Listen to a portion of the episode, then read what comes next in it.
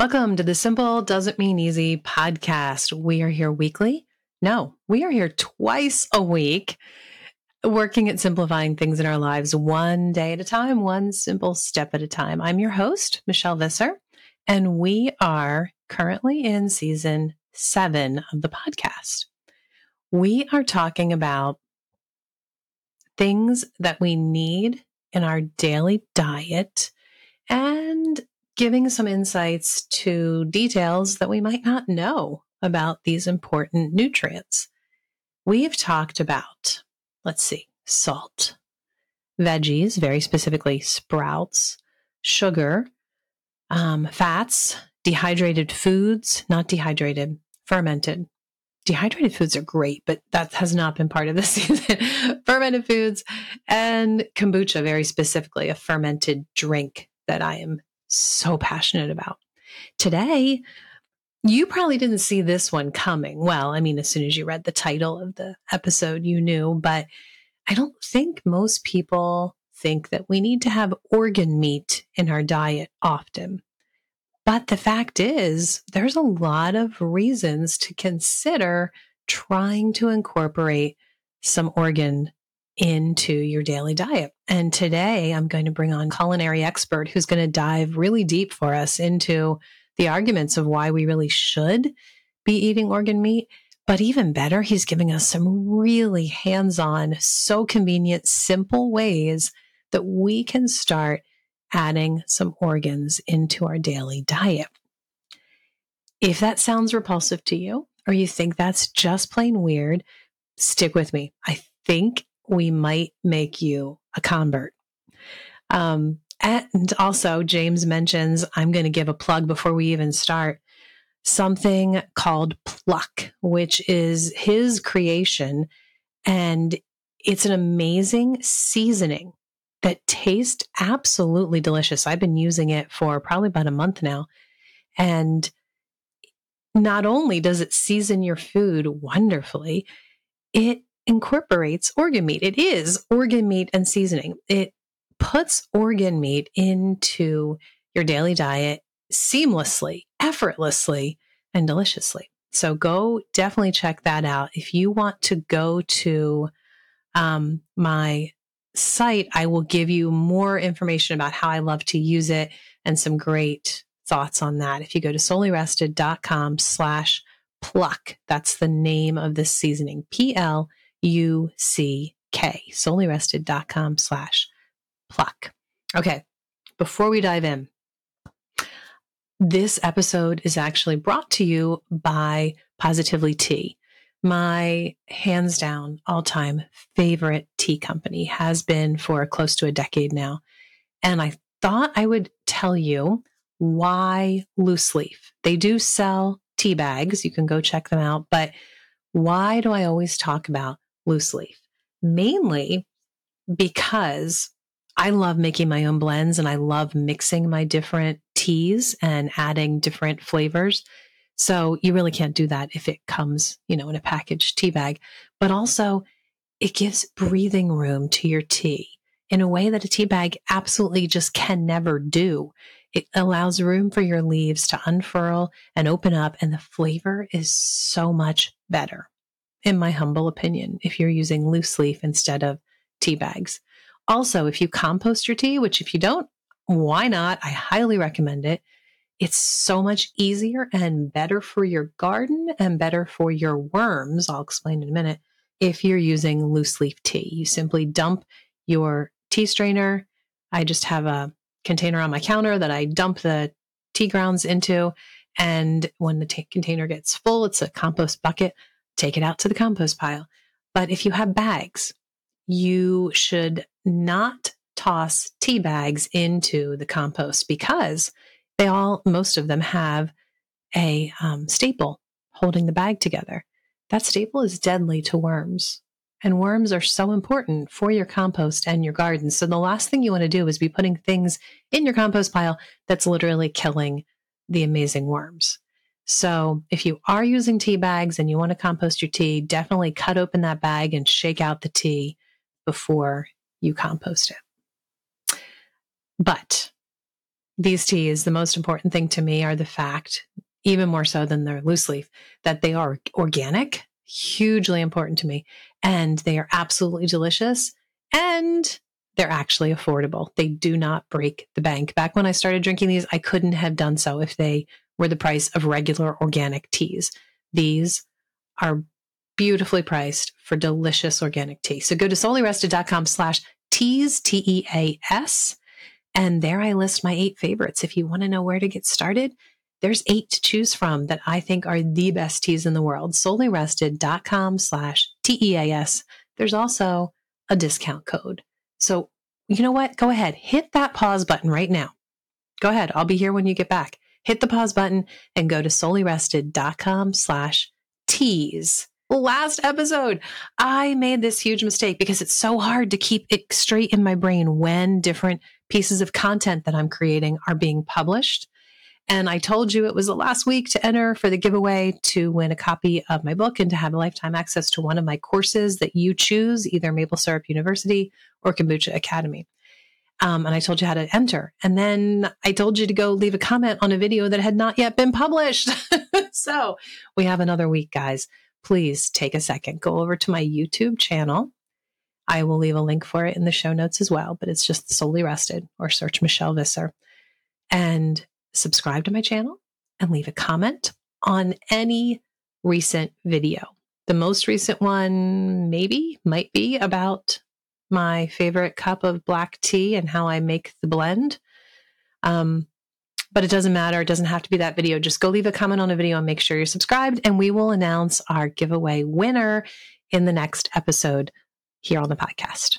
All right, James, I'm excited that you're here because this is a topic I know almost nothing about, and I'm really eager to dive in with you to talk more about organ meat today, which I know that some people might think I'm kind of weird that I want to talk about organs, but I do. so, um, James has 16 years of experience plus in the culinary field. And you started as a private chef cooking for the celebrities. That kind of fascinates me. In fact, before we wrap up today, I want to get some scoop on that, okay? Don't let me forget. but more recently, James launched this first functional food product uh-huh. called Pluck, P L U C K. And it's it's really delicious, James. I got to tell you, I didn't know if I'd like it or not. It's an organ-based oh. seasoning. And it's really the first of its kind. It's an amazing easy, delicious way for anybody to get some organs in their diet. So today we're going to dive into like the real organ meat stuff, but I wanted to make sure people knew that if they after we get finished this conversation are like, forget it, Michelle, I am never going to eat heart and liver, then there's another option. So, and it's delicious. I sprinkled it last night in my zuppa toscana soup. So good. I put it on my scrambled eggs all the time. It's just a great way to season your food and add nutrition to it. Um, oh, and James is also a published cookbook author. You've co authored some books with Margaret Floyd, yeah. Eat Naked and the Naked Foods Cookbook. And recently you co authored the recipes in Dr. Alejandro Junger's book, Clean Seven. Did I get all that right? Yeah, that's correct. Okay, awesome. Well, thanks for being here. So, yeah, thank you for having me. I'm uh, excited to talk organ meats. I, I, I uh, you mentioned I cooked for all these celebrities, which uh, that was a uh, an awesome time in my life. But I actually did not bring the organ meats to them. I I did focus on making whole foods mm-hmm. and making everything from scratch. But um, I really I didn't grow up eating organs. I didn't. I knew about organs. I knew that they were, you know, kind of mother's na- mother nature's multivitamin. That they're one of the most nutrient dense foods on the planet. Mm-hmm. But I just didn't I didn't get the importance until I had kids. Mm. It was when I mm. had kids that really brought it home for me. I was like, you know what? We we you know we collectively as a, you know as a nation as a in a in, in our world but also just we in, as my family unit we need to get these nutrient dense foods in our diets they're very important because we're all nutrient deficient in some way it, i think it's something like 94% of the US is nutrient deficient. Wow. But we're not, not, calorie deficient. But still, wow. yeah, it's a huge number. And, and yet we're not calorie deficient. You know, we are an obese sure. nation. So it's not about that we're not getting enough food like some countries. It's it's that we're eating too much of foods that don't have uh, you know Processed are foods. void yeah are void in nutrition. So Yeah. So uh, that became my mission is like, well, how do I get these organ meats into people's diets, uh, particularly my kids? How do I get them into their diet Mhm, easily mhm. uh, without a fuss? Because as a parent, we don't need any more fuss fussing in our lives. We don't need picky eating. We don't need any headaches. The worst thing as a chef for me is where you, and I talk to so many parents and they go through this as well. It's like where you take the time out of your busy schedule. You you you spend time cooking, and then you're sitting at the dinner table and, and one or more of your kids won't eat it, and you're just sitting there going, feeling defeated and angry, and Yeah. you know, just want to throw your arms up in the air and raise your voice and yell at everyone for not cooperating. You know, but yep, been there for sure. Well, Um, fortunately, you don't have to worry about that with Pluck, and that's that's the beauty of what I created is that I I went for flavor first. Uh, I think with any health food product, it's very important. If there's anything I've learned in my 20 years in this business, is that you have to hit two points with a health food product. When that is, it's got to be easy, and it's got to be delicious, and then you've got to hit both of those. Because if you hit both of those, then that health food becomes a lifestyle. There's no hurdles any longer when it's easy and delicious. And I'm Very true. that- and that- the the first one, the second one is second nature when it comes to real food. In my opinion, real food is always going to taste more delicious. Sometimes your taste buds have to get used to it if all you've eaten Yeah. is processed food. Um, but that first one is really hard with real food, and we've talked about that here on the podcast a lot. That it's hard to make real food convenient. It is definitely possible, and has a lot to do with your personality and outlook on it as well. But you literally did make real food convenient when you designed this this seasoning. Now, why did you call it pluck? I've I've never understood the name. I know it's it's funny. Um, sometimes I get looks with that one because people think it well does it have poultry in it because we associate pluck with Right. feathers and but I actually uh, pluck is an old term for organ meats, animal organ meats. Uh, back in the Oh. day, I think it was in the 20s and 30s, they they would say, uh, "Hey, you want your pluck?" You know, and they would be referring to your organs. You know, when you were slaughtering animals or whatnot, and uh, they um, it's just a term that kind of lost favor. I mean, really, if you look at the history of organ meats, those have eb- ebbed and flowed in in our uh, U.S. history uh, constantly. So, at certain points, they were um, they were favored.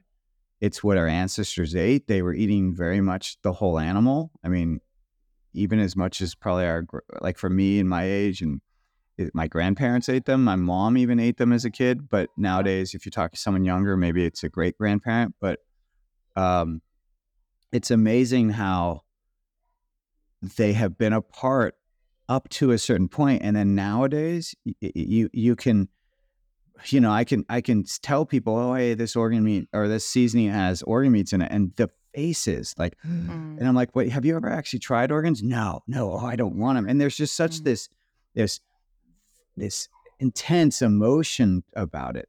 I just Yeah. no, I can't. But I think that's so fascinating because if I, if I give you a dessert that you've never tried, that's brand new to you, I promise you there would be no faces. People would be like, oh, okay, yeah, I'll give that a try. Especially if So it's chocolate. Right? there's just such this bias uh, that we seem to have, and and I imagine you know the organ meats Now- it goes back.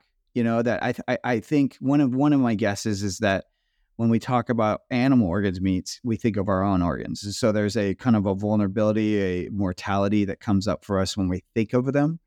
Um, I think it's also just unfamiliarity. I mean, you know, when you don't cook them regularly, when you don't see them at the butcher shop regularly, you don't touch them regularly, you, you just they they seem foreign, they seem scary, intimidating. Yeah. So pluck for me it removes any of that because it's now it doesn't even look like an organ meat. It looks like a typical seasoning. It's got uh, freeze dried powdered organ meat, so there's nothing wet, nothing bloody, nothing nothing weird about that. Um, it's got liver, heart, kidney, spleen, pancreas in it, and then it's combined with spices and herbs. So if, if you don't even tell anyone what's in it, they will not know. They they will think it's just a good seasoning. It's got an umami flavor to it, which is the fifth unique taste. That's the organ meats bring that, but there's so many foods nowadays that have umami in them that I don't think even that would stand out to people that strongly. So Yeah. I'm really happy to say that like my kids, for example, they they crave it. They they ask for it. So to That's me, cool. that's a win, you know, That's as, as a parent. Now, my father loved getting, like, whenever we cooked a whole chicken, mom would always cook whatever came in it, you know, when you dug your hand down in the cavity and whatever that was, and he would eat it all. And he actually liked it. And I do think it's because growing up, they butchered their own animals and it's what he was used to. Um, and I do think today, too, people are coming around. You know, do you see that as well? That people are really understanding. Oh, liver, especially, I see getting very popular and people understanding the value of liver. Um, and they're making their capsules or doing whatever they need to do to try and get that in their diet. Um, but when, like, I do think you're right. You touched on this. I was going to say, when do you think that happened? That live, that you know, liver and heart and the kidneys that just became repulsive to people versus you know my dad who's like oh don't don't get rid of that i want to make sure i eat that you know um but i think a lot of it like you touched on has to do with we're no longer connected to our food and it does make us realize like we can eat a steak and it's just a steak and we don't think about it but when we think wait a heart that's an actual animal and people just they're disconnected from that now and they can't wrap their head around and it seems gross to them I mean, that disconnection goes really deep if you think about it. I mean, uh, Bill Schindler, who wrote uh, uh, Eat Like a Human book, he's a professor of archaeology. He, he has a great quote. It says, You know, we humans are the only species in the world that look to someone else to tell us what to eat. hmm And if you let that land for a second, think about all the species. Like we're animals too, right? We're, we're no different than any other species. I mean, we're different, but we're created. No, we're not created differently. Like we we are all kind of on this earth in a similar manner originally. And what has happened is that clearly we've gotten, you know, our food source. We've gotten so disconnected from our own instincts of what to eat, so confused that I mean, you even find sometimes like there's kids nowadays that don't even realize that pork is from a pig. Yeah. You know, because they're buying, they're only getting, they don't even know what the f- whole animal, what part the meat is coming from of the animal, what what the animal, the whole animal, um, uh, where where where the food that they're getting, where it's coming from. They there's just such a zero connection because even nowadays, people don't purchase, for example, the whole chicken. They're purchasing parts of the chicken. Sometimes there's no skin, there's no bones. So if you're someone that's only eating chicken nuggets, for example, a you probably don't even realize what part of the chicken that's from. If it's a, if it's a I'm amount, sure you know, McDonald's knows what's part of the chicken that's Yeah, from, right. that's okay. It's like- it's like it, it could either be like bits and pieces of the breast, it could be bits and pieces of the thigh, it could be bits, just a bunch of everything. You don't know. right. And then the other part is you don't even realize. Some people probably don't even realize it's coming from a chicken. Like they just think of it as its own thing. Like oh, nuggets are its own product. Yeah. And so that disconnect has gotten huge. Uh, but there are different, definitely a couple points in history where we lost favor with organs. So one was when the railroads uh, were were in place back in the early, you know, er, early early um, 1900s, basically. So when we centralized where we were slaughtering animals, which was kind of in like the Chicago area, Detroit area, like right. the uh, the railroads could only ha- they were basically shipping the meat across the country but they they would have to use refrigerator carts right but the, but the organs need to be kept colder than the meat the muscle meat does Oh, so- I didn't know that. Yeah this is this is uh this is originally when they would w- were training you know sending um animals across country out after already slaughtered so what happened is that you you got less and less of the organs going across the countries to people because they couldn't refrigerate it properly Hmm. and then you skip ahead to like world war ii um, at before world war ii there was already a loss in favor of organ meats because um, people were sort of viewing organ like organs as, as poor person's food basically it was a class classist kind of thing. And so what happened during world war ii is that Hmm. there was a concern of uh, basically a protein shortage. Um, and so they were because they were sending so much of the meat a, a, abroad to the soldiers, they were worried that they were going to run out in the U.S. And so they started. The actual government did a campaign around organ meats. They, that's also where Meatless Mondays started. Like a lot of people think that that's a more modern thing. It actually started around World War II. So they were they huh. were literally national programs that were trying to instill like, hey, don't eat as much meat, and then uh, think about organ meats as one of your fillers, you know, and and so that actually brought it back into favor. And then the soldiers came back, and now while they were gone, you had the other person in the household started working. So and then when the soldiers came back, you had now two people were working because the one who started working didn't want to stop. So that you had a higher income coming into the household. And then once again, it it dipped back so into it became that a class issue again. Yeah, it became a class huh. issue of like, oh, well, we can afford the roast beef. Why would we buy beef tongue or liver or whatever? Right. So and then you know it's then it becomes a commerce thing right? So if, if less people are purchasing it there's the, these markets are not going to store it they're not going to keep it because it's not selling. Right. And then when it's not in front of you you don't think about it you don't buy it and then now you right. lose the culinary knowledge of how to cook it and how to use it. Yeah. And so i think so it tastes in, even worse right? Because you don't know how to cook it so even if you try it you don't know because grandma never told gross you how to because cook you it. don't know how to cook it properly. Like Right. most people overcook it. Like Yeah. liver, one of the reasons why liver tastes so gross to people is because they're overcooking it. Hmm. Um, and it, it changes the texture and it change, and it enhance it makes the flavor stronger. It, but but to your point, there are more and more farmers ta- I'm talking to that are telling me like they are selling out of their organs, particularly liver and heart. Mm-hmm. Um, but I kind of am trying to come at a different perspective because I think something that's really important for my messaging is I'm trying to support people eating whole animal. Uh, I'm not just trying to push liver, for example. I, you know, as I mentioned, Pluck has five organs. If I could put more organs in, I when I can, I will. Like my my goal, I like I would love to get brain available to people. Like I want to make as much of that animal available because I truly believe that we are at a deficit nutritionally because we're not eating the whole animal. We waste, you know, um, about forty percent of that animal is getting wasted basically. It's between 30 and 40 percent and i say Yeah, wasted I know because we're we're pig farmers and we know the weight of our animal before he's butchered and we know what comes back from the butcher and we know you're it's it's a lot that you are losing for sure. you lose and You that's said money brain. that That the- interests me. I don't know if pigs are different than other animals, but their brain is really tiny.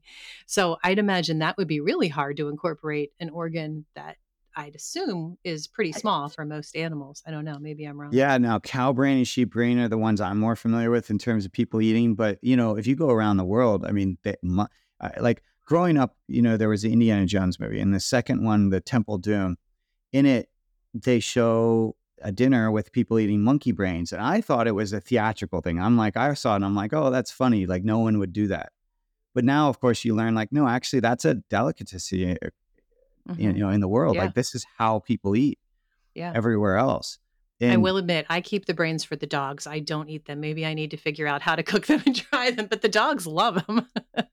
I bet they do. See, an- the animals know. I mean, like, yeah, people. We have a we have a product that just has the organ meats called Pure.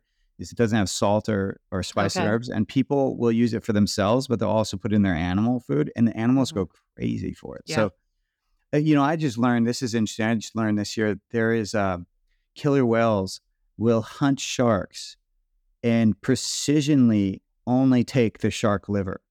So Hmm. they won't eat the rest of the shark. They will only hunt the shark for its liver because their preferred food is like seal. Um, so they look for other, and you know, other mammals to eat. But Huh. the shark they specifically eat for its liver, and I think that that's fascinating because in the wild, animals know this is some of the first foods they eat if there's a kill. Is they Yeah. will eat the organs. And I think we too crave, maybe more so when we're pregnant, we're aware of it as women, but we crave the food that our body needs. I think we often ignore it and our taste buds have gotten confused, like I said, by all this processed food. But if we figure out how to pay attention to it and understand it, our body does tell us what we need for sure. Absolutely. There was a really cool study uh, done. It was, I want to say it was like, I want to say it was like in the 30s, but it was basically a. I'm, I'm looking for the details of it because I sometimes forget the actual details. But uh, but basically, it was a study where uh, this they they took all these kids and it was kind of an orphanage setting even though they weren't orphans it was like they they can it was around the 30s when they did this and they were able to convince the parents to let, let them study their kids in this in this environment and they basically were testing what will kid kids gravitate towards if if you if that's what you leave out? So they they put out all this different food for the kids to eat. They had fruits vegetables they had all parts of the animal including bone marrow brain uh, Hmm. liver all these different things. And they did this for a while. So it's probably a study you couldn't do nowadays. It's probably unethical in Yeah. s- certain regards. But they did this for a while and what they found was that you know that idea that all parents face is like well do kids just eat sugar because it's sugar and because it's there? Or if you put if you had healthy food out would they gravitate towards that as well? And they found that the kids did gravitate towards the foods that their bodies needed um, Hmm. and the two foods that the kids most gravitated towards were were bone marrow and brain. So right there that tells you that their body because obviously they wouldn't gravitate towards that just just because it's attractive it, their, their their their bodies know what it, they need and and That sounds any so weird to me, though. Like, do you know how they were putting the brain out there? Like, were Well, they, they making? yeah how they- did they make clearly it they're not just they're not just leaving it out and letting the kids you know fend for themselves they would Right. prepare it you know so they probably were i mean i don't fully know but I, I i'm assuming they did what most people do even these days is you scramble it with eggs for example or Okay. maybe okay. like i know people that have even made pudding with it you know things like Hmm. that so i'm not exactly sure how they prepared it but they did Hmm. it was prepared okay. and You but gave i me a great that- idea. I need to take some of the dog food out of my freezer and try and scramble it in my eggs. I love that. well I, but i and i think that that's really what we're talking about is that there is this so we're wasting these animals the, the the most nutritious parts of these animals yeah. and then we're turning around and we're spending you know trillions of dollars on supplements every year you know like literally the the supplement industry is humongous and so we're turning around and looking to supplement the things that we could be getting from these animals. So for my money it's not only more economical it's more efficient and it's more environmental if you eat the whole animal. And so what i try to point out to people is that you know because you do hear to your point you do hear a lot of people now doing liver for example. But i'm like okay well hold on a second. If we were a tribe of let's just say 20 people and we brought down an animal first of all that would take a lot of effort for us to get that animal down. So we're clearly not going to waste any of that animal. For sure. but how many livers does that animal have? It has one. How many Yeah. hearts? One. So Yeah. we're a tribe of 20 how are we dividing that? Like, there's going to be some people not getting liver. You know what I'm saying? Yeah. Like, the liver is probably going to go to the people that are pregnant, maybe the people that are uh, elderly who need it. Yeah. Um, it's it's going to be distributed, but we're not all going to get it. So we can't pretend that liver is the one thing we all need, because the spleen, for example, has even more iron than the liver does. Hmm. So clearly, if as long as we eat the whole animal, we're going to get the nutrients we need. Right. And Would I you say that that, there the- are some organs that are like the healthiest if you could I- only have one or two? Well, I th- I would I think people have doubled down on liver, but that's my point is that I don't think we're designed to just eat the one. Just like I don't think we're designed to just eat muscle meat. I don't think we're designed just to eat liver. There's an idea of like supports like, and this is an ancestral concept. the The idea is that you're eat, the organ or the part of the animal you're eating is going to support that part in you. So, isn't it interesting? Now, of course, this is just you know this is just uh, con- you know me me kind of hypothesizing, but Sure. it is interesting that we have very high dementia and Alzheimer's now, and I know that that's tied to environment, to the toxins in our foods, things like that. I understand that, but I wonder if we were eating brain, if that would help to offset some of the harm that's happening. Hmm. You just have to wonder. But there are certain things that we're seeing. We see we're heart issues. We don't eat heart. We're seeing brain issues. We don't eat brain. We're seeing these issues pop up in people more and more and more. And I just have to wonder if we increased those foods, if we would see some kind of increase or support around those ailments. Because, for example, like heart, heart is beef heart, eh, really any most animal hearts, they're going to be high in CoQ10, which is also cardiovascular support for us humans. You know, there they there is there is a when I say like sports like you can compare like the the vitamins and minerals in the liver, in the spleen, in the in the heart, they are they are very high. Let's say, and for the liver and vitamin A, for example. So if you're having any liver issues, that's going to support your liver if you're having any heart hmm. issues that's going to support your cardiovascular support you know so hmm. so that's how i kind of like to look at things so i'm not saying you all we all have to go out and you know kill a deer and start eating its heart raw or something like that you know i'm not trying to suggest that we have to all go primal but what i am suggesting is that if there's a way for you to get more parts of that animal in your diet i would you know for my money that's what i would try to do then there's lots of ways you can do it i mean you know, obviously pluck pluck is the easiest way in my judgment, uh, and I would designed it that way. But it's not the only way. Um, you could, for example, there's lots of ground meats out there nowadays that have a percentage of the organs already pre-ground in them. I actually can, have never seen that. You mean like at a store you can buy this? Oh yeah, yeah. It's usually in the oh. freezer section. Hmm, uh, okay. There's lots of companies that do it. White Oak Pastures does it they're not used. They're, they're a direct consumer, I think. But uh, but for example, uh, Force of Nature is one that you'll see in in grocery stores, um, hmm. and there's some other brands as well. But they, it's probably actually used... saving them money. They can probably charge more for the product, and it's probably maybe saving them money in the long run. But oh, that's totally. something we can do ourselves too. We can totally, absolutely, totally. And I've never even thought of that, James. But we absolutely, could... and it's really here's how you do it. It's just a percentage. It's you, you think of it as a ratio. So for you, for example, if you're grinding any any of your pigs, you would just keep it to around a like Force of Nature does a ten percent. Um, I've I've found you really if you can safely go up to about twenty percent, 15, 20 max, and then it starts to the flavor and the texture starts to change. But okay. you can add a little of the pig heart, uh, some of the liver, the kidney, just a little bit, you know. So if you have a pound of meat, you're you're doing about you know, a couple tablespoons, you know, a fourth of a cup kind of thing, or okay. even an now, eighth they're a, a lot less, in, organs are a lot less fatty, right? So you're going to, that's another reason you want to keep it to a smaller amount, I'm guessing, because your, your meat's just not going to yeah. be as juicy and fatty. Well, mostly right? it's texture and flavor because, you know, the organs are different. They're not muscle. I mean, except for the heart and tongue are the closest to a muscle, but the other ones are, are not, uh, it's not the same texture at all. Um, okay. Like most liver, will disintegrate. You know, it will start to get, um, uh, I don't know what it, it's not liquid, but it just it just gets really gel like jello-y okay. or kind of yeah. spongy or something like that after uh, if it's left out um, in room temperature.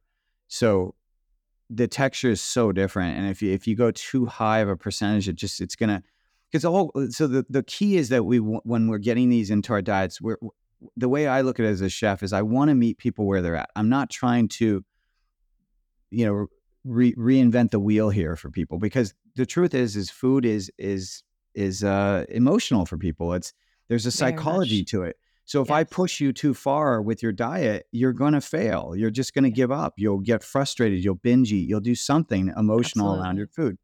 So what I like to do is I, I, when I work with a client, I like to first find out what, how did they eat when they were a kid, what are the textures they gravitate towards, and then I take the foods that I'm trying to get them to eat, and I make I help I make sure hmm. that those foods meet where they're currently eating.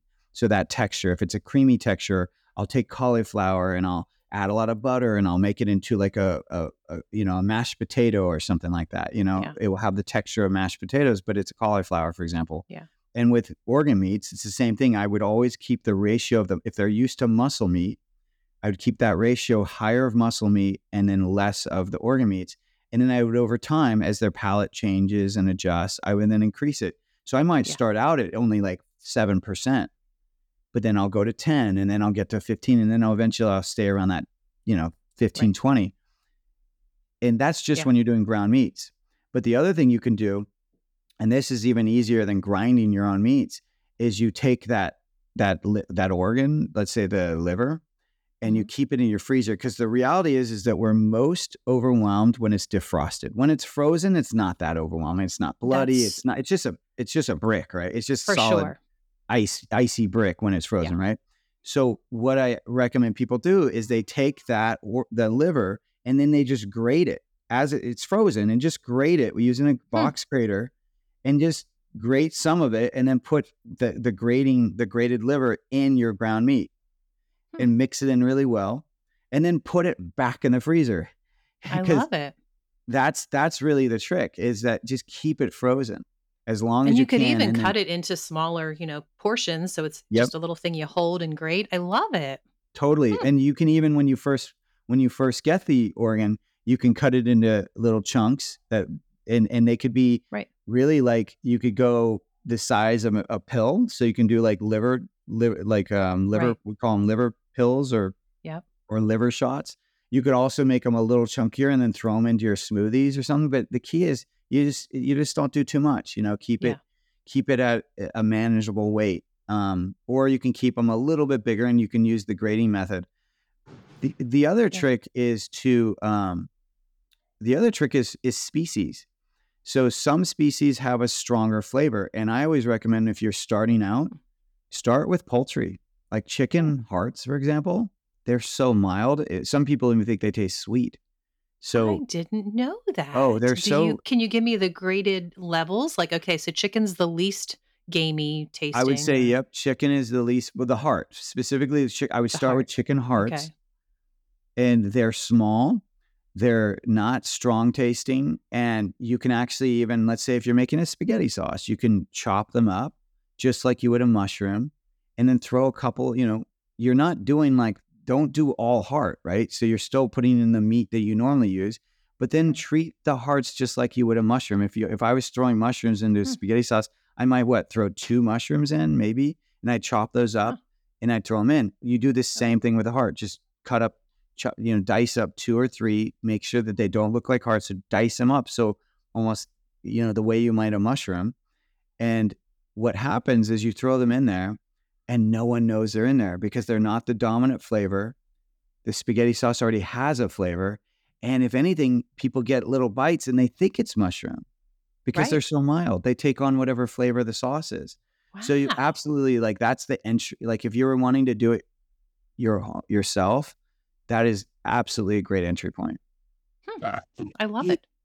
What would would you say is another animal that is not as like the gamey or deep flavor of well, I think I think after the chicken hearts, I would say that you want to stick with uh, the the next stage would be to stick with um, the organs that are closest to muscle meat. So, like I mentioned earlier, the heart and the tongue. So, tongue is one that people used to eat a lot of, and in you know in Mexico and Mexican culture, tongue is a is a staple. It's lengua, hmm.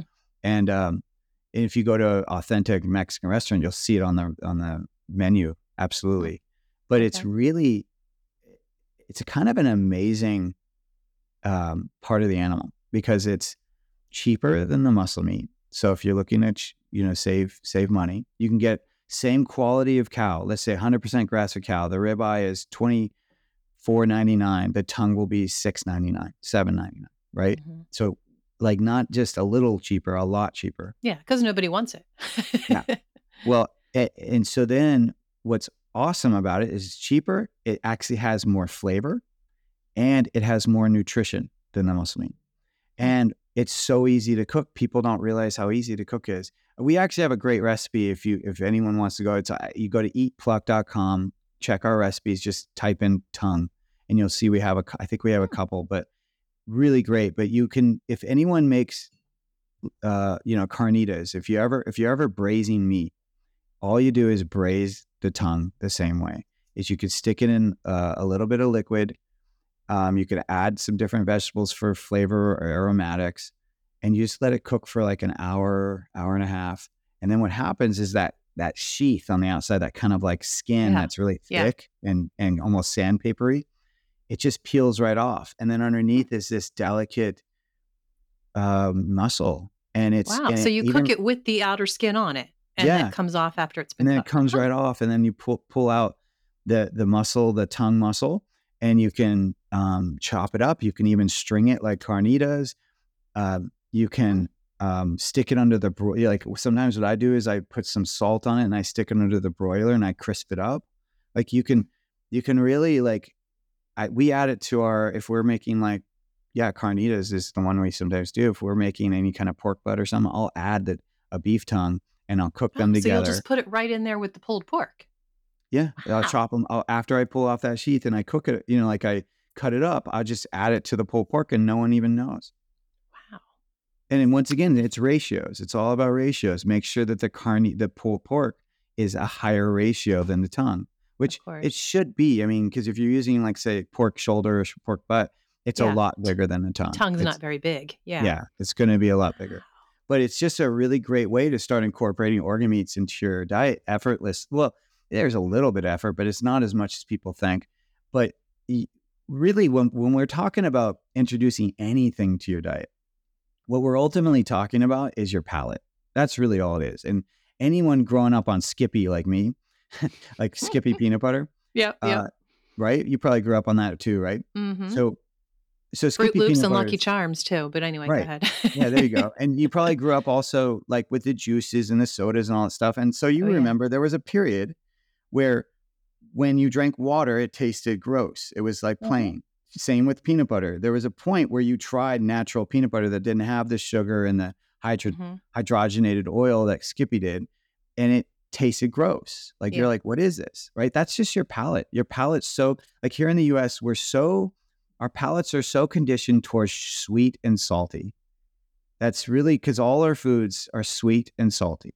Yeah. So the way to change your palate is to introduce the other three flavors. So you have uh, you have sour, you have bitter, and you have umami. And as Mm. long as you start incorporating foods that have those flavor profiles, the dominant flavor profiles, your palate will start to change. You can also remove, let's say, sugar and anything sweet from your diet for even just a couple of weeks, and your palate will start to change. And then when you go to eat something, let's say like a dessert or even a glass of wine, it will you'll you'll taste how sweet it really is, and and Yeah. you won't be able to do it at first, and you only be able to do it again once you keep doing it. The the habit of you know the continuation of eating too much of the sweet stuff. Um, you see it happen too. Like look at like when we eat chips, for example.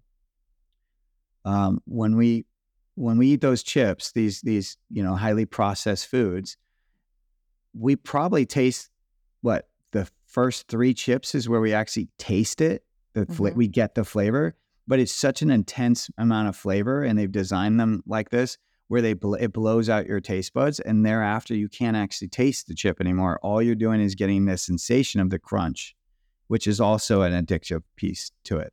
And and then of course there's the other piece, which is there's no actual nutrition in it, and so because there's so our bodies naturally associate ancestrally associate flavor with nutrition. So in in the wild, when something is flavorful, it usually means it also has nutrition. So we that's how we're wired.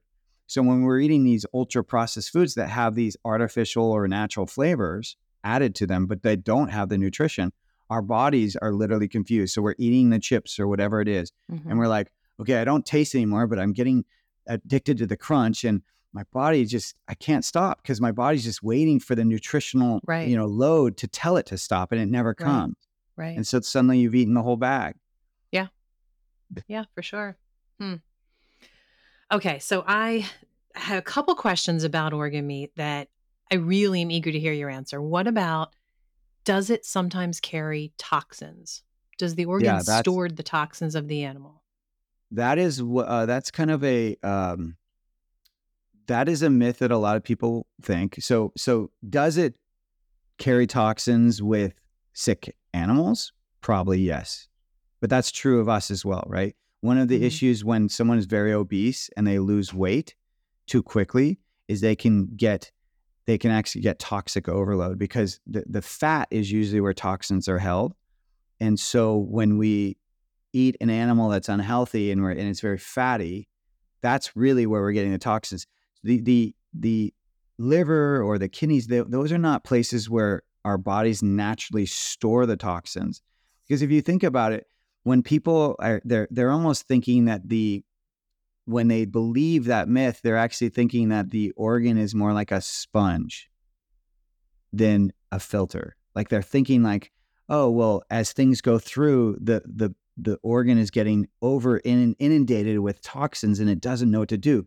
But the actual job of the liver is to convert potentially toxin byproducts into more water soluble forms so that it will leave your body. That's the actual job of it. So if it stored it, then it wouldn't be able to do its job.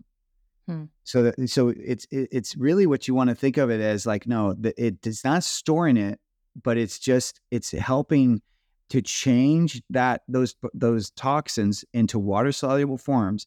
And then the key is okay, now does the animal or you who's eating that animal have the elimination pathways that are open. Like, are you pooping regularly? Are you peeing regularly? Do you sweat? You know, these are the ways that toxins leave our bodies. Right. Like anyone that's ever done a detox, a really intense detox, they can smell their arm and they'll smell heavy metals in their arm mm-hmm. as they're doing that detox. That's yeah. because the toxins are leaving your sweat glands from your sweat glands. So the key is, I would say, one is you approach it is like, okay, don't overdo organ meats. Like, like don't don't eat liver every day for mm-hmm. example mm-hmm. like if mm-hmm. if you're if you're eating just the raw raw liver or just cooking liver and you're eating like you know uh, treating it like a steak i don't i don't think you're going to need that much like i think i think you know two ounces a day or less is great i mean that's what i love about pluck actually is you just put it on your food as you do a seasoning and we've we've made it so that you you won't be pushed into an overload or getting too much of something but even more importantly, and this connects to the earlier top topic about us, how I'm we were talking about how disconnected we are to food. Well, mm-hmm. one of the ways to get reconnected to our own innate knowledge of what our body needs is to eat your food, not to swallow it, right? So, not to swallow pills all the time, but to actually mm. eat the food. Yeah. And the process of eating, if you think about our biological process, it starts with the eyes. You see it, is this look attractive to you? Does the color pop? Does this is the, you know, and it makes you want to bring it closer. And as you bring it closer, you smell it. Yeah. So you're using your senses. That smell now is going to start to initiate your desire to eat it, and then you bite into it, and now your your saliva is in, is starting. But there's the whole time that from the look to the smell to the the the putting in your mouth, the taste, there is a communication that's happening and it's tell your body is starting to to basically communicate do i want this? Do i need this? And how much of it should i eat?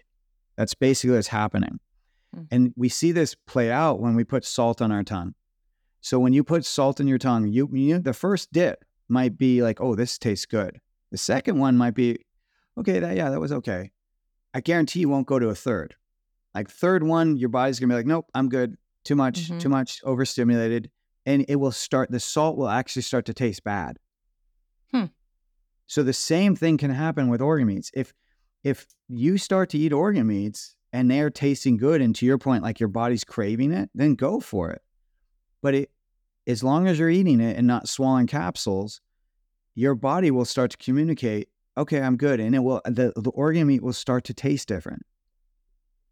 Yeah. So that's really the key is just following your own body's barometer because we're all we all have different needs. That's what I hate about, you know, when I see encapsulated organs or any encapsulated product, they're like, "Oh, take 6." It's like, how do they know you need 6? How do they know I need like how do they know? Yeah. And your body Every isn't body. able to go through all those steps to figure out if it thinks you've had the right amount either because you're yeah, just throwing and I talk to so yeah. many people who do to do the encapsulated organ meats and they're like, "Oh yeah, I tried and it, I got so nauseous." I'm like, "Yeah, because you probably didn't eat six.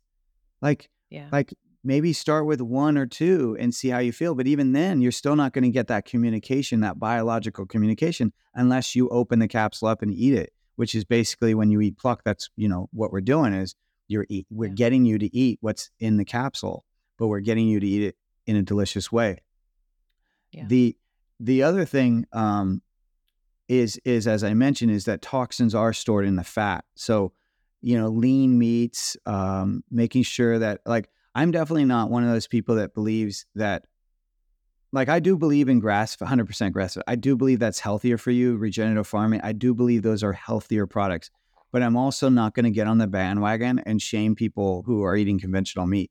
The I truly believe that is it's more important to get the nutrients from these real foods than to you know over like to worry, over worry, or oh, kind of nit, nitpick on the sourcing. I do believe sourcing is important, but if you cannot afford the 100% grass fed, then just get what you can afford and Yeah. eat that because the protein in that muscle meat, the nutrients in those organs, they are going to sustain your health, your your body. They're going to help you be healthier no matter what the sourcing is. Yeah. I would just choose leaner meats. Like I would, if let's say you're eating ribeye from a conventional cow, I would not eat as much of the fat because that is where the toxins are stored. But I would argue, again, the source does matter there because we actually did a whole episode all about healthy fats and lard and tallow and how they're so good for us and how that works in our body. Um, I would argue if your animal is sourced from a place like it's a pasture raised pig, like here on our farm, it's getting rid of those toxins in all those natural ways that we talked about. It's a healthy animal. So I I don't I could be wrong, but I don't think that the pasture raised pig in the good environment is storing those toxins even in its fat. Oh no, I agree. No, no, uh, yeah. Don't get me wrong. If you, you can get pastured pork, if you can get you know these uh, pastured chickens, if you can get hundred percent grass fed, you know, lamb or or beef, that is the way to go. Uh, not only is it going to be better for the environment, it's going to be better for your health. But I, I, But I get what you're of- saying too, 100%. If a lot of people don't have access to that, and they it's- just don't have much more access. And, and and and you know, as we talked about, like if you're getting a hundred percent grass fed ribeye, for example, it is expensive. yes. You you you you will you know you have to be. I, I just hate this idea of you have to be wealthy to be healthy. I just Yeah. I, I hate the concept. I hate that that a lot of influencers are pushing that message. Whether they Mm. they're not saying that, but they are pushing that message that by by telling people and shaming people that you have to eat this way to be healthy, they're basically telling people you have to be wealthy to be healthy. And yeah. and so I I really try to advocate more like, look, do what you can, but I but definitely I would I would rather you eat whole animal. And if you can afford it to put your money towards the animal and then and then spend less on the other things, like maybe buy, you know, vegetables that are not organic or something like like like you know, make compromises elsewhere. Like maybe Yeah. don't have five phones, maybe I only have four cell phones. You know, yeah. make compromises somewhere else and put the money towards really quality animal products that would be my advice but the other piece is like okay if that doesn't work for you then yeah there's other options look for look for animal shares try to purchase more of the animal up Yeah. front um Yeah. because that's going to be cheaper for you um split it with four or six families you know whatever Yeah, works for you Exactly. And that's But- what we do on our farm. You you can buy a half a pig or a whole pig and we have families that then split it from there too. So Yeah, and that's Yeah, going to be have your ability. cheapest option from buying in a grocery store. You're going to save the most. And then if you can't do that, then you know, get it where you can. I mean, you know, like and I mean, for what it's that- worth, too, I want to say that it's never cheap. The grass fed or the pasture raised, even for the person who's raising it for themselves, you know, we keep some pork for ourselves. It's expensive when Yeah. you sit down and you add up the cost involved. I would never say it's, I mean, it, we could definitely get meat cheaper, even as pig farmers, if we go to the store and buy it at the grocery store. I'm not going to lie. So it's Yeah. really a matter of, like you said, what are your priorities? What are you going to give up? What are you not? We don't go on vacations, you know, and we don't we don't have the fancy house and the fancy phone. So it's really where a matter of where you want to invest. and it's a it's a rigged system as well. I mean, like a lot of the conventional meat is subsidized through the feed, you know, because because soy, corn, and um and some other some other grains are subsidized by the U.S. So we we have this false idea of what they what they cost, you know. So a lot of people, sure. you know, like I remember back in the day, McDonald's hamburgers uh, were cheaper than the French fries, which in no world is a is meat cheaper than a potato. But of course, they're you know they're they're getting their meat at a cheaper price, and they can do that. And then of course they're marking up the potato because they know that that's an add-on, and they can make their money there. So Right. they're they're doing that. But the reality is, we we were we have been taught to think that certain conventional animals are you know that you can get this discounted price for them but you're absolutely right and I, you can talk to any farmer and this is true that properly raising animals is expensive Yeah. Yeah. it just For sure you cannot escape it like particularly chickens like people I, I always Oh, I I get so frustrated when I see eggs that say vegetarian fed. It's like there is no world where a chicken would choose to be vegetarian. Never. They would never choose to be Never. vegetarian. No. They- that- that is not there is not a chicken out there that would choose that. They eat a lot of protein. They cost a lot to feed. I And just fed so our chickens ham this morning, and you would think I was giving them the best treat in the world. Yeah, they love protein, right? And so they they they and they'll gobble up a lot of it. And if you if and if you let them live as long as they properly could, you know, because our current system of chickens, they get um, slaughtered at I think seven weeks. When most chickens, you would want them to get a little older to even get more nutrition out of them, but also more flavor. And um, Eh, but to do that, to even let them grow to 10 weeks, it's like that's three weeks of f- feed and it's expensive feed. So, yeah, it's expensive. I, I, I think most of us were, you know, it's sad. We're disconnected from our food sources, but we're also disconnected from the true cost of food. it's very true. I know. So true. Okay. So, another hard question for you about organs. My last one. I've heard it can be inflammatory. Is that true? Yeah, that's that's interesting. I mean, I, I guess I would pose the question: Well, what foods aren't inflammatory? Because inflammatory really can be, um, inflammatory can be your response to the food, right? It's your body's response to the food. It's not necessarily that the food itself is inflammatory. It's how your body is responding to it. So, organs I mean, I honestly, I have not. I, I did a little research, and there was. I think that is based on one study where they said that they they can be inflammatory, but it's not clear that that study is actually fully fleshed out or accurate. If you know what I mean, because a lot of Oh, studies are okay. very they're interesting. very tunnel vision of things. They're not necessarily based in reality. and depending they on who can make money about- by telling people about this study, it could take off and it could become an actual theory. Then, okay. To- well, totally. I mean, look at. I mean, look at uh, the '80s and '90s. We were we were told that um, you know you could have sugary sodas and just exercise it off, like that it was okay. And only recently, within the last five or eight years, did we find out that every one of those studies was co-opted by Coca-Cola or some soda industry to promote to this misinformation out there. So Yeah. I absolutely am one of those people that I question most studies, um, Yeah. and that's across the board, um, unless they've been truly peer peer reviewed and and and and tried in tribulation. You know, really have been worked through. But for the most part, a lot of times when we're talking about inflammation, we're looking at ingredients, and and so uh, a lot of times when they're doing studies on you know diets and meats and things like that, it's a lot of it is processed meats, and then Yeah. they're say they're and then they take that response to those meats and they say, well, this is causing inflammation. It's this this meat heavy diet is causing inflammation. It's like no, no, no, it's processed meat heavy diet, right? Mm, So there's there's no ac- there there a lot of times the quality of the food is not actually studied. It's more of this a generic concept of the food. Mm. But I I mean I think that any food there can be an argument for or against literally any food like like from broccoli to animal meat to uh, oils and fats you could literally have a pro and con for all of them.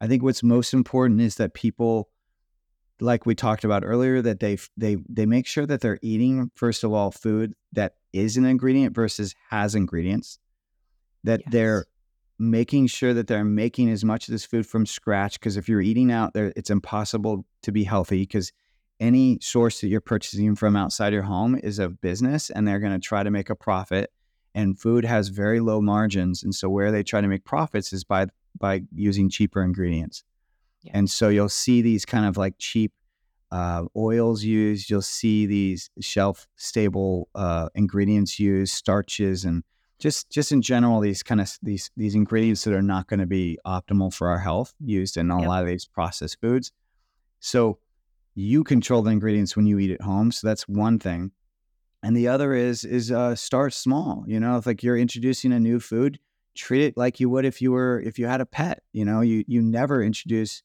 a new food to a pet at a high ratio you always Right. start with a very low ratio of the new food and a higher ratio of the old food Yeah. so see how see how it feels eating the organs i everyone i talk to reports like what's fascinating is, and you already caps, encapsulated this, but when kids, for example, try pluck, the feedback we get is they literally go crazy for it. Like I, I've been reported that when the the families run out of pluck, the kid starts crying and and, and having like a tantrum.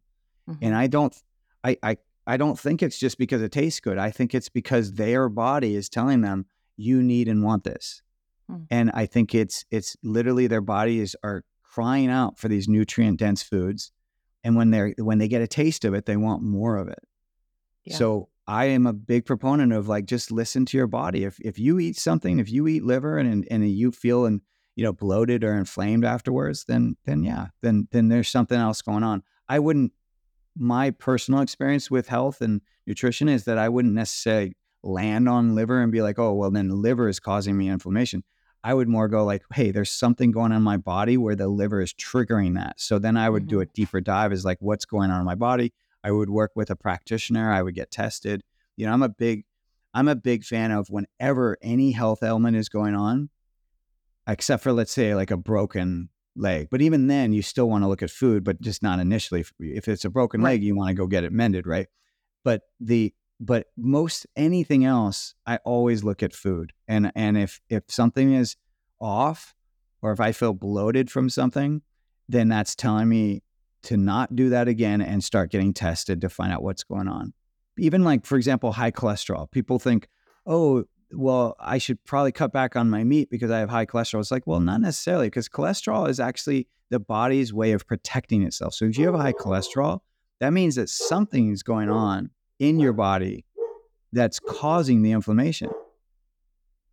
Yeah. Where so that the body needs to protect itself. So that's really all I would say is like, okay, if you have high cholesterol, don't just start removing foods. Go get tested. Go work with a practitioner who can support your health with nutrition and see what is why is your body needing to have higher cholesterol to cope. Yeah. Yeah. Okay. Um okay, you had mentioned that we can find some recipes at eatpluck.com, correct? Yes. Really okay. great recipes too. I mean, I I uh, yes, I'm a chef, and some of mine are on there. But I've I just it's been amazing in our three years of existence. We've attracted and we're able to bring in a lot of different chefs with beautiful um, flavor profiles. So we have some amazing recipes on there. There's awesome. there's one from uh, the cookbook. Um, it takes guts, which is a, an awful cookbook, an O F F A L. That's for organ meats. Um, it's by Ashleigh Vanhouten, um, and it's yes. a really great cookbook for people that want to get more organ meats in their diet. But we have one of her recipes on our site for um, uh, that one is for uh, beef or it's for heart jerky. It's really good too. I'm sure Ashleigh has some amazing recipes. I'm going to link her cookbook in the show notes for this. I also have a book I've recently discovered called Odd Bits, I think is what it is. I don't remember the author's name. Um, that I one's pretty intriguing one. too. I'm going to link that in the show notes. And would you be able to share with me a link to the study you mentioned earlier in our talk about the kids who were gravitating towards? Yeah, I'll email food? you. Um, I'll email okay. you the uh, the information awesome. on that. I'll link but, that yeah, in the show notes. It's a fascinating one. And I will definitely link to eatpluck.com and people can definitely go check out your amazing seasoning. I have thoroughly been enjoying it. But before we go, James, I promised I wanted to find out more about this whole being a private chef to the celebrities. tell me, tell me something. How does one get a job like that? Yeah, that was um it was really amazing. Uh so I went to a culinary school in New York. I I I got into culinary. I always loved cooking as a kid, but I didn't see it as a career. Um I didn't even know. I mean, you know, back in the day, you know, there was really only two two shows on TV, and one of them most of the time was Julia Childs. The other was The Frugal Gourmet, and these were all on PBS, you know, like public yeah. broadcast channels. So there was no kind of uh, culture to being a chef like there is now. So the real only avenues you could really go down was to own a restaurant. Really, at least that's the one I was aware of, and I just didn't want to do that. And I was like, oh, that just seems like a lot of time away from your family and night night work. So I never saw it as an option. And then um, at one point, I shifted gears, and it was around my 30s. So when I did decide to go to culinary school, I knew I wanted to be a private chef. I, I was like, that's what I want to do. I want to help individuals with their health, and then eventually maybe grow from there and helping more people than that. Um, Okay, so I chose this- Tom Cruise. I mean, I know, I know. Well, and Gerard that's- Butler. How did you get that, to that? that was the school. So I chose a school that just happened to be wow. it doesn't exist anymore so i can't even really tell people to go do this but um uh, I, I went to a school in new york that was known for healthy chefs uh, they really we studied a lot of different nutritional background around foods like we even studied like weston a price we studied a lot of um, i call it like the fusing of nutrition to the food now i know food has nutrition Sounds like a great school- school. It was really great, It- but it taught you to like, for example, soak your grains. It talked about how you could Mm. bring the the the nutrition and min- the, the vitamins and minerals out of the food more by how you prepared it. That's awesome. I really thought chefs were really concerned about taste, but I really didn't know chefs had a big concern about nutrition. That I don't think they normally do. I historically, I don't think they do. I think this school was teaching that, Huh. That's awesome. and so a lot of the uh, household managers knew that for this school, and so they would call the school looking for chefs. And I had taken it very seriously, and I showed up for every day. I got perfect attendance, for example, and I I was just kind of known in my school for being a very dependable person and and and very high executor. And um Mhm. and so when you know, and I lived in LA, and so when I would when they would call get a call for someone in LA, they would refer me, and um, I quickly built uh, an incredible resume. As you mentioned, Tom Cruise. I cooked for Mariska Hargitay. If people know her from TV, she's been on one of the longest running cop shows around. Um, Mhm. and um, I also then once you're in the system, you start to know the assistants, and then as assistants go to different places or they talk, Hmm. You get referred. And so yeah, word of mouth and whatnot. And I then got to cook for George Clooney and Stacy Keibler when I was with her, and uh, Okay, so does George Clooney just say, "Okay, I need a chef. I want a really good dinner tonight," and you just go make it for him, or like does he have a big party? Yeah, no, sometimes you had to cook for parties. Uh, I was really more like the household chef for people. Oh Um, wow! Yeah, Hmm. so I would be cooking, you know, for the the, the main principals, and uh, a lot of times, like when at least Tom was one thing because I was in the household a lot, and I and I I even traveled with them when he was shooting Valkyrie, and and I Oh, got to cook there. Yeah, So it's cool. funny. You know, it's funny about working with Tom Cruise. Everyone always says, "So how tall is he? How really? How tall is he?" Yeah, how to tell us? How like- tall is he? well, what's so funny is I'm like, I'm like, you know, when you're standing in front of Tom Cruise, that's the last thing you're thinking about. Like you're thinking to yourself, "Holy, you know, bleep!" I'm, Yeah. I'm and he seems front of Tom huge, no matter how tall he really is. No, I mean, just you're, you're sitting, you're standing, talking to Tom Cruise. You're like, uh, yeah. you know, like that's yeah, literally the first time I met him, I was um I I actually cooked for him for a month before I met him. So I Oh, was wow. cooking for his his uh business meetings at United Artists and they would come and pick up the food from me and then bring it to the meeting. Okay. And then I got asked to go to to Germany for that shoot pre-production and that was when I got to meet him. And it was an amazing moment because I had I think I had been out of school for uh, culinary school for about a year at this point. And you know, whenever you go down any new career path, there's always kind of this, um, you know, this imposter syndrome. You know, like you just don't feel good at it. You know, until you Yeah. do finally feel good at it. You know, there's always this a, a process of kind of getting familiar and, and really understanding the new career. And so I was still at that place of like, ah, am I really that good? And doubting myself. Well, I'll tell you right now that it was meeting Tom, well, cooking for him for a month, and then meeting him, and then how I was introduced to everyone in the room. That made me feel like I had arrived because Mhm. not only was it getting praise from him, but then he brought me into the production meeting, and there were there is you know uh, Bryan Singer, the director who I you know I'd emulated. I loved his Usual Suspects movie, and there's Chris McQuarrie, the writer, and and I'm hmm. seeing the producers, and these are all people I I know from the entertainment, like I know their names, and he introduces me to them. He's like, "Oh, here's here's the gentleman who's been cooking all your food for the last days."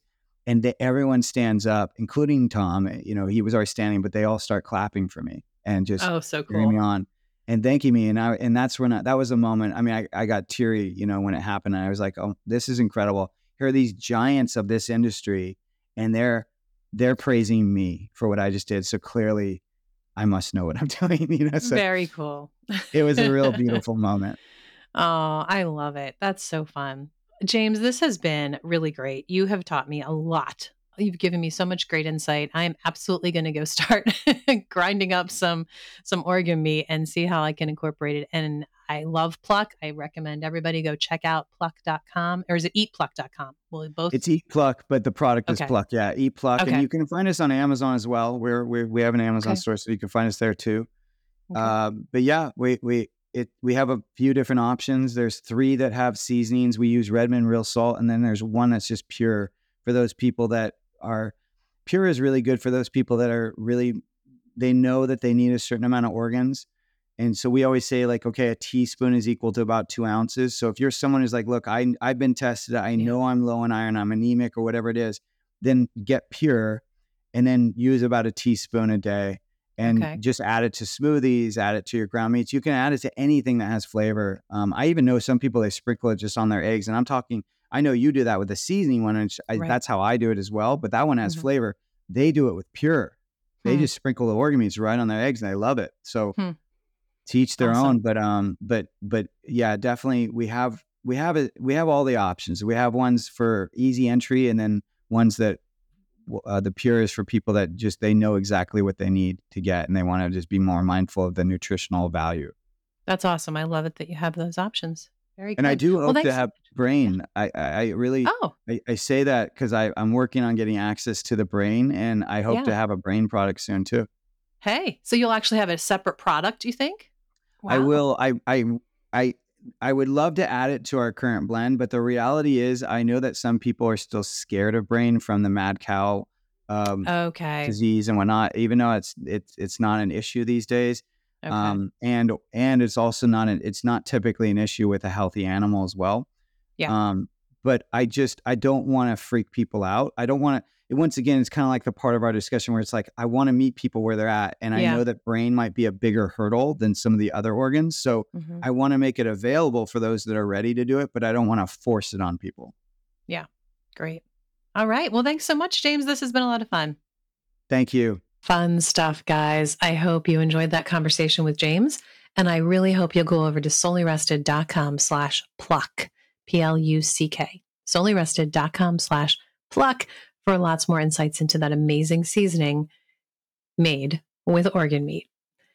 And that's it for today, guys. Thanks for listening. Don't don't miss Friday's episode. Remember, we now have mini episodes coming out on Friday. If you have thoughts for me, things you'd like to see in those mini episodes, there are never going to be ads there, and they're always going to be really short and sweet.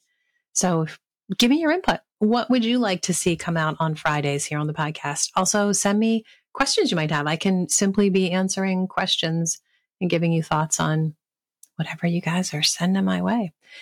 And remember, it is easy to forget how blessed we are to live this life. So enjoy the simple, everyday efforts. I know it's not easy, but it's worth it.